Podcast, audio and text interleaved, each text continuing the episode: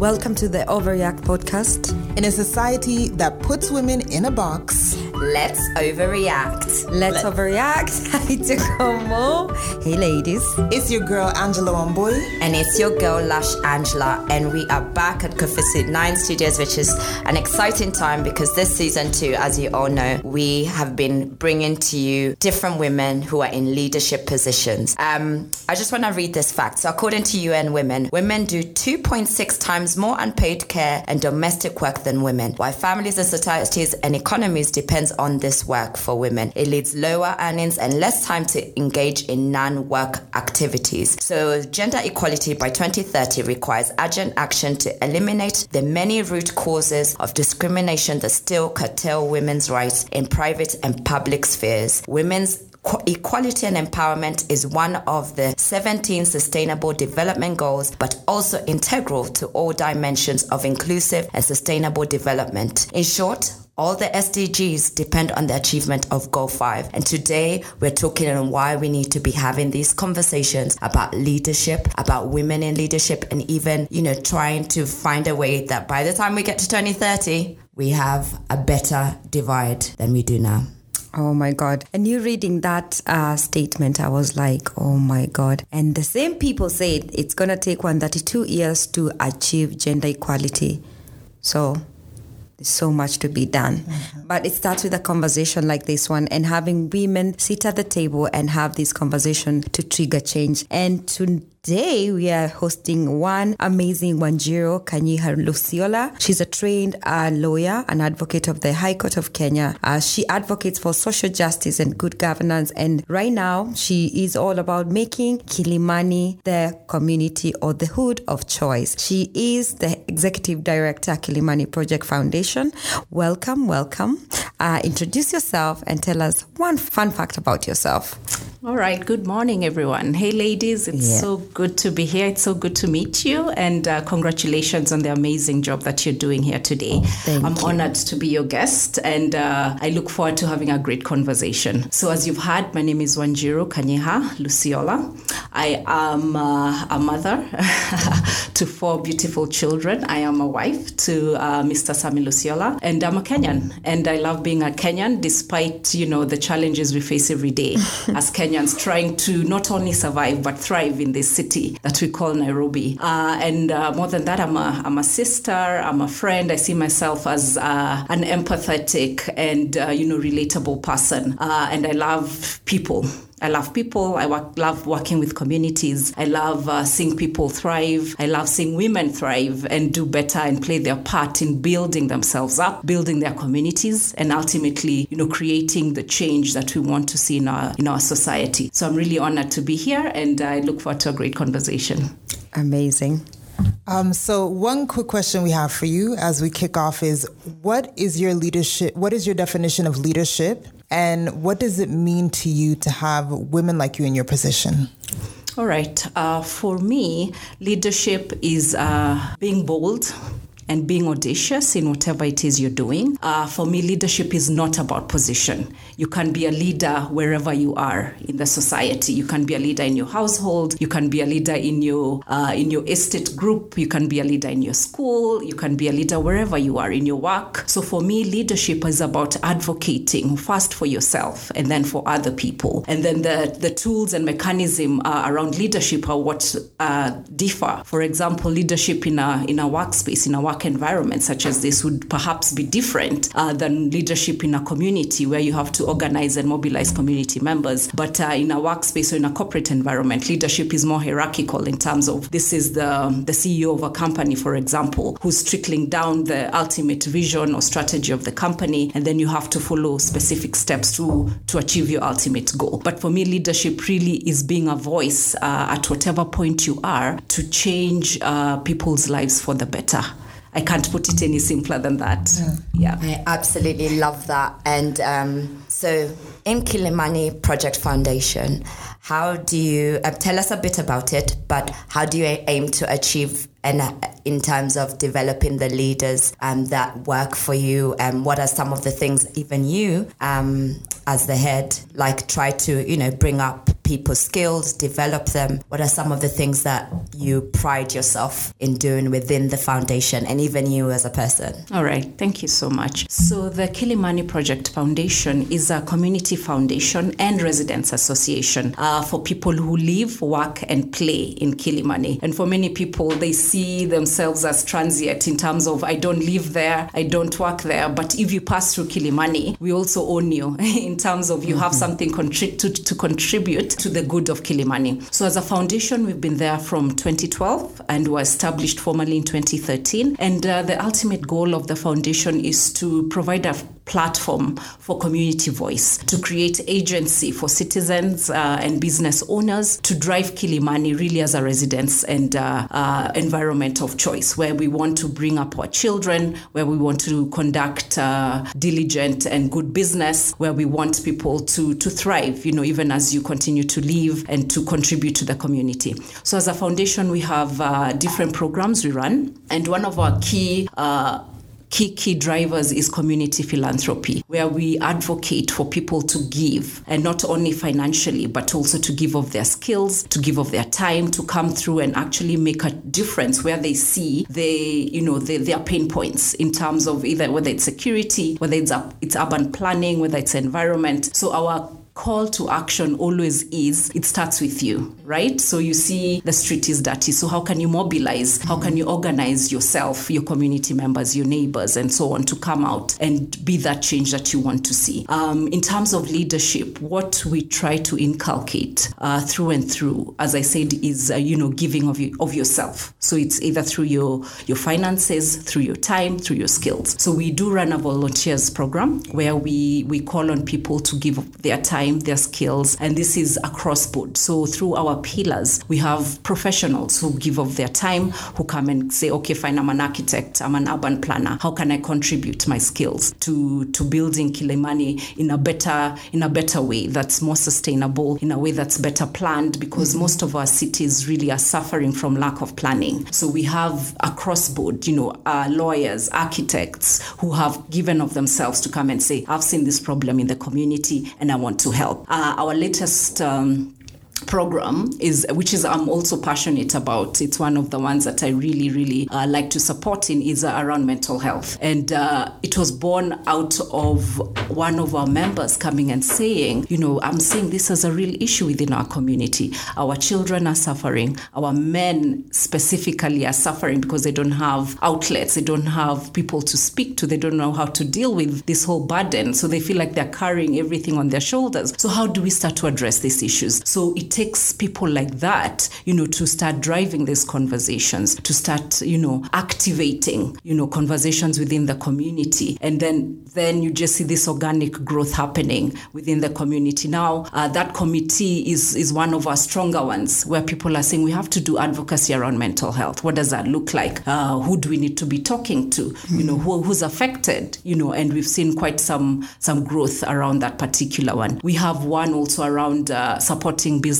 people in Kilimani, and this was a lady who we'd worked with before who came and said, "I see the potential that there is in the foundation. We are not paying any of these people, right? Mm-hmm. But they see they see the need right? And they see the vision that we're trying to create. And for us, that is leadership. Uh, for me, I think working with these different people has enabled me grow and become a better leader because I'm an ultimate believer in uh, rising as you lift others. I can't say I've been successful if I leave this seat and nothing has changed, if I have not groomed people, if I've not opened doorways and created opportunities for other people to, to find their own voice, to, to activate within themselves, you know, uh, that, uh, that action that needs to be done. So for me, that's what leadership is. And, and I'm happy to be part of the foundation and to see the change that's already happening. Amazing. I love how passionate you are. Definitely, we can tell you're a passionate change maker. And I just wanted to hear just before you joined Kilimani, you were a corporate lawyer, right? Uh, but at the same time, you are advocating for a fair justice uh, um, system or rather tax system. And um, you, of course, everything you've done, whether it's in the corporate world, whether in, in the humanitarian sector, you're always advocating for social justice. So tell us, how did you transition from corporate to humanitarian and now plugging into what you're doing for the people and for the community? And what are the pillars that informs your leadership journey throughout your career? Okay. Yeah. Thank you for that. So for me, I feel like it was a natural transition um, because I didn't feel like I, I, I sat very well in the corporate world. And uh, so an opportunity came when I was, um, you know, still in, in the corporate sector to transition into a governance organization. And I got the opportunity to, you know, to be involved in programs around, around governance, good governance, around uh, anti-corruption, uh, both, you know, at a civic level, at a community level. So that, that journey was sort of natural for me in terms of uh, being a social impact uh, individual to move then into that into that kind of space. And i've never looked back you know. And uh, having a legal background helps even in terms of having the conversations around uh, constitutional law you know human rights law and all that. So that gives me a good foundation in terms of how to engage around these issues and how they keep emerging and how we can respond as communities to to these emerging issues. Uh, and for me as a leader i feel my journey has been uh, you know enlightening in hmm. terms of never really seeing yourself as someone who can lead, right? We never see mm-hmm. ourselves as leaders. We're always looking at someone else. They're, they're, they're, they're better leaders than me, or they're better at doing X, Y, and Z. Is that a woman's thing? It is. Uh-huh. It is, unfortunately. And uh, I was fortunate enough also to do a mentorship program that really helped me this leadership journey in terms of knowing how to talk to myself, right? In terms of silencing the inner critic, you know, and I'm sure you're all familiar with that. eh? The gremlins are real. silencing that inner critic that you know that tells you you can't do it you're not good enough you don't have the qualifications there's people better than you who've been doing this for longer you know all that Yeah. you know fortunately i was able to get uh, to to go into a program into a mentorship program that was able to help me shape my thinking because that's where it all starts. And part of this journey was was knowing myself right? Mm. That's where it all begins. You have to know yourself know your strengths know what works for you what doesn't work for you. Advocate for yourself because again this is not something we've been taught to. We're never socialized to advocate for yourself first right? Put everyone else before you. Mm. But now it's about unlearning some of those things like advocate for yourself even before you advocate for others. So for me this leadership journey has been quite interesting and i'd want you know to get more women you know in this path of, of self-knowledge and uh, figuring out who am i what can i do what change can i make and then elevating others even as we elevate ourselves Amazing. You have such an amazing journey. And as, as you talk about your journey, one thing that keeps ringing in my head is each one, reach one, each one, teach one. Um, you know, I, I love how you're lifting others up as you climb up the ladder. And um, one thing I want to ask you is what would you say are your leadership strengths? Um, how would you encourage another person to implement uh, some of your strengths? Okay. Thank you for that. I see myself as a people oriented leader. And what does that mean? Um, that means I put the people first. I understand that there's stuff to be done. You know, we have the work plans, the, the theoretical frameworks, and all those things, the proposals to be written, and all that. But at the end of the day, uh, for me, I see the people coming first. I see uh, a situation where if you don't put people first, then you know what you're working on really is not uh, important. So for me, I want to see my my team happy. I want to create an environment where people are thriving, where people are not afraid to ask questions, where people are not afraid to give feedback or receive feedback, where we are all growing. You know, as a leader, I'm I'm never shy uh, to receive any sort of criticism, and I had to learn that very early on that it's not a personal thing, but you have to leave yourself open uh, for growth. And part of that growth means receiving feedback in terms of how you can do better, how you can be better, and how you can encourage others. In terms of um, uh, creating uh, or, or, you know other leaders, you know it's also about transparency. And uh, you know I was reading an article earlier today where they were saying how uh, management styles have moved or shifted from you know from way back when, mm-hmm. where you know there was no information flow. The only person who had information was the guy at the top. Then he'd weaponize the information, right? Mm-hmm. So and times have changed. You can't hold information and expect people to execute fully. You know when you're not empowering them with information, skills, tools, equipment, and all that. It's all the, the full spectrum. So for me, I see myself as a leader who empowers people with information, who empowers them with skills and everything they need to do to execute and be the best that they can be. Wow, amazing. So earlier you said you you wish to invite more women to to have this knowledge. So we all when we start a year, we have this vision of what we want to achieve and then we create the mission which is the steps that we need to take what's the vision that you have for women in this space, even in the foundation space, um, because there's actually not a lot of women-led organizations in terms of foundation. What's the big, what? Where do you see women in leadership in the next five years? What's your vision for it, and what are some of the things maybe you're gonna try and do to be part of that conversation, to be part of that journey? Okay. Thank you so much.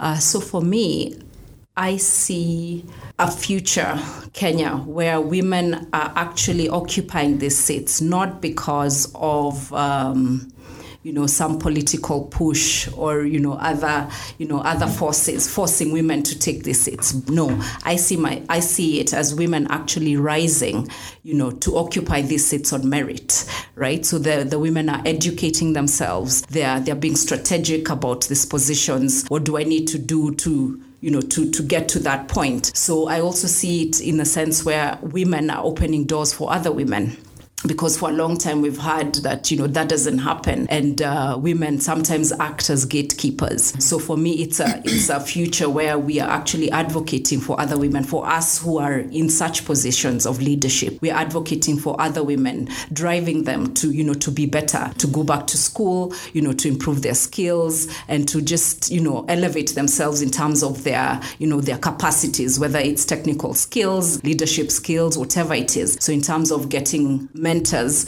in terms of getting sponsors who would then allow you to be in spaces that should not necessarily be. So a Kenya where, you know, parliament, the two-thirds gender rule, um, is met not because you know it's a constitutional thing mm-hmm. right? But women have actually elevated themselves into those positions and saying i have a, a, ground to stand on. Not because i was put there as a token you know. So we do away with tokenism in terms of giving this these seats to women but where they've actually earned these seats. And we are creating an environment that women are able to occupy these spaces and that they're able to sit at the table you know and and offer their um, their opinions, their valid opinions, and these are taken and considered. And you know, the, the, the, the playing field then is starting to level in terms of seeing these women in leadership grow.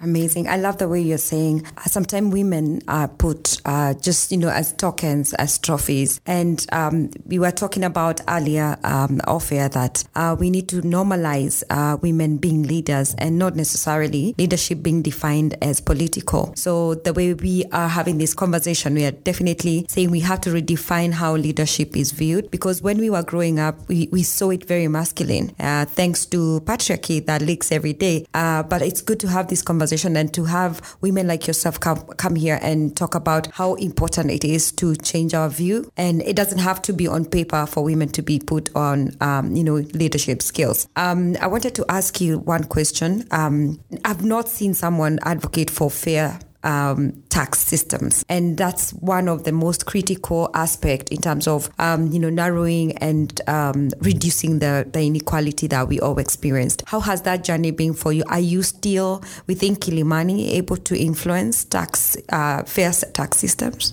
All right, it's not a project that we've taken on. Mm-hmm. Um, specifically because that was a project, you know, when I was under undertaking that project, it was actually a donor funded project Ah, that it. was uh, uh, focused on three specific counties, and it was also around resource mobilization. And one of the ways of mobilizing resources was through taxation. But the other facet of it was, you know, the taxation was not fair in the sense that small businesses, for example, uh, were being ta- taxed heavily through different um, categories of taxes, taxes and licenses, and so on and so forth. So that particular program was coming to see how then these uh, taxation regimes could be made fairer in the sense that you know let the let the tax uh, let the taxman go a bit easier on the on the small businesses specifically to allow them to to organize uh, you know their finances better and to to be able to get access to to facilities. So even as you're paying tax, where is the tax going?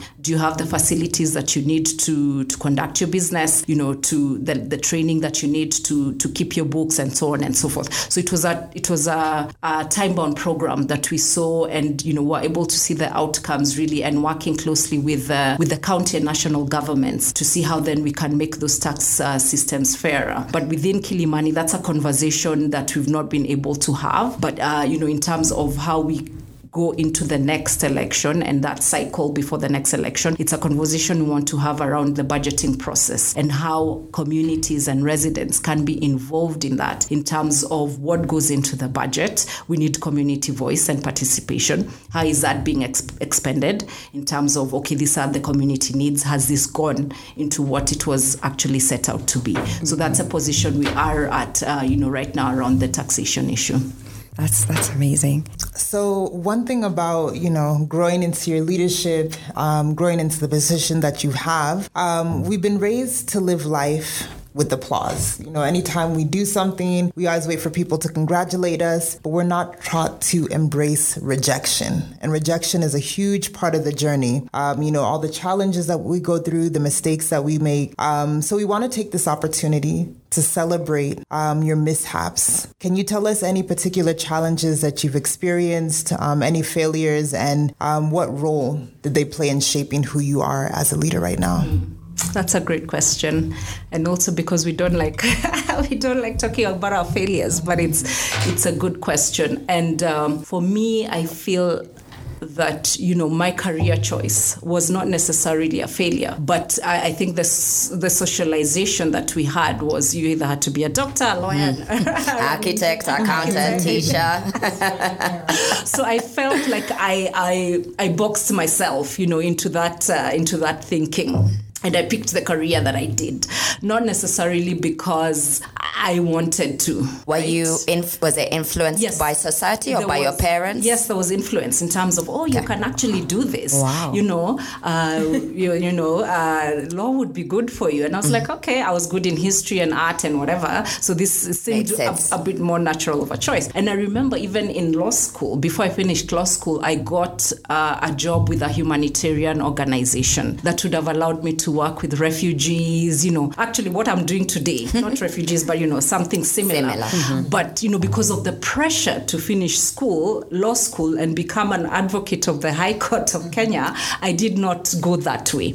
And for a long time, I, I felt uh, that I, I sort of misstepped in terms of, you know, of, uh, you know, not following what I wanted to do, not following my heart. Uh, but in retrospect, I was like, you know, that was a, a, a huge lesson for me in terms of, you know, going forward. You need to really advocate for yourself. Again, what do you what do you want? You know, not versus what does society want? What do your parents want? You know, and and for me, that has been a great lesson. Another great lesson was to learn to forgive myself.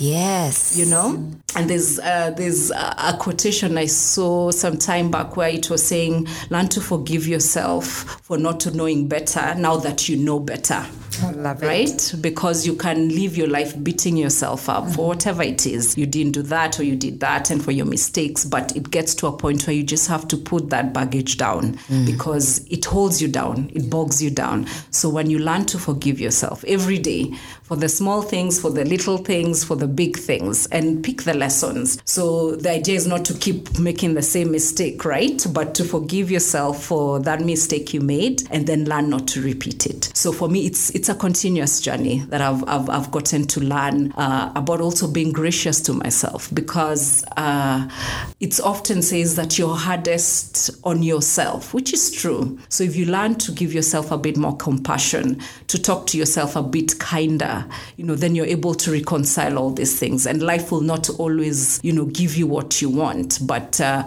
you know, if you're able to progress every day knowing I'm the best that I can be, I forgive myself. Wanjiru, it's okay. You made a mistake. It's mm. fine. You're human. Yeah. But let's let's see what have we learned from this, and then you're able to move on without being too hard on yourself. So as we wrap it up, um, you've you know you've really segued us. Um, we usually we're doing this thing where we give you an imaginary billboard that we're gonna put on Uhuru Highway, and in this billboard we're gonna do it slightly different with you. Um, so I want you to share something to the younger Wanjiru, what advice would you talk to younger Wanjiru and, and put it up there so that she can be seen? And and that's when I say younger Wanjirus, there's other people who were in your position before. What would you put in that billboard? I would say to Wanjiru, there is no nobility in shrinking yourself to mm. make other people feel good about who they are. So be you, do you, and never stop learning. Never, never stop learning. Absolutely powerful. So she was clicking her fingers because that's what she says. don't don't ever yeah, you know dim dim your light. Dim your Never light. dim your light, and don't let others dim it too. Correct. Um, Correct. Thank you so much for being an excellent guest, and um, for those who are listening and tuning in, I want to thank you for overreacting with us here with Wanjiru. Please stay tuned, interact, and engage, and follow us at Sister Speaks two five four on Twitter, Instagram, and TikTok, and keep doing what you're doing. Thank you. The magic thank is within you. Thank Thank you so much. Yes, and to all of our listeners, make sure you tune in each and every Monday, 10:30 p.m. East African time, right here on Capital FM Kenya. Also subscribe on our podcast platforms on SoundCloud on the Capital FM page, and also follow the Sister Speaks global podcast platforms on Apple, Spotify, Google, and Anchor. And thank you, Wanjiru, for coming to overreact with us. The conversation was very necessary. Uh, so thank you, thank you, thank you. This is, has been Overreact Podcast space where we openly ask the tough questions and have had conversations to trigger change. It's your girl, Monica Muhoya. Thank you and adios. It's your girl, Angela Wambui. And it's your girl, Lash Angela, just here to remind you all don't dim your light and don't let others do it. So, ladies, let's overreact.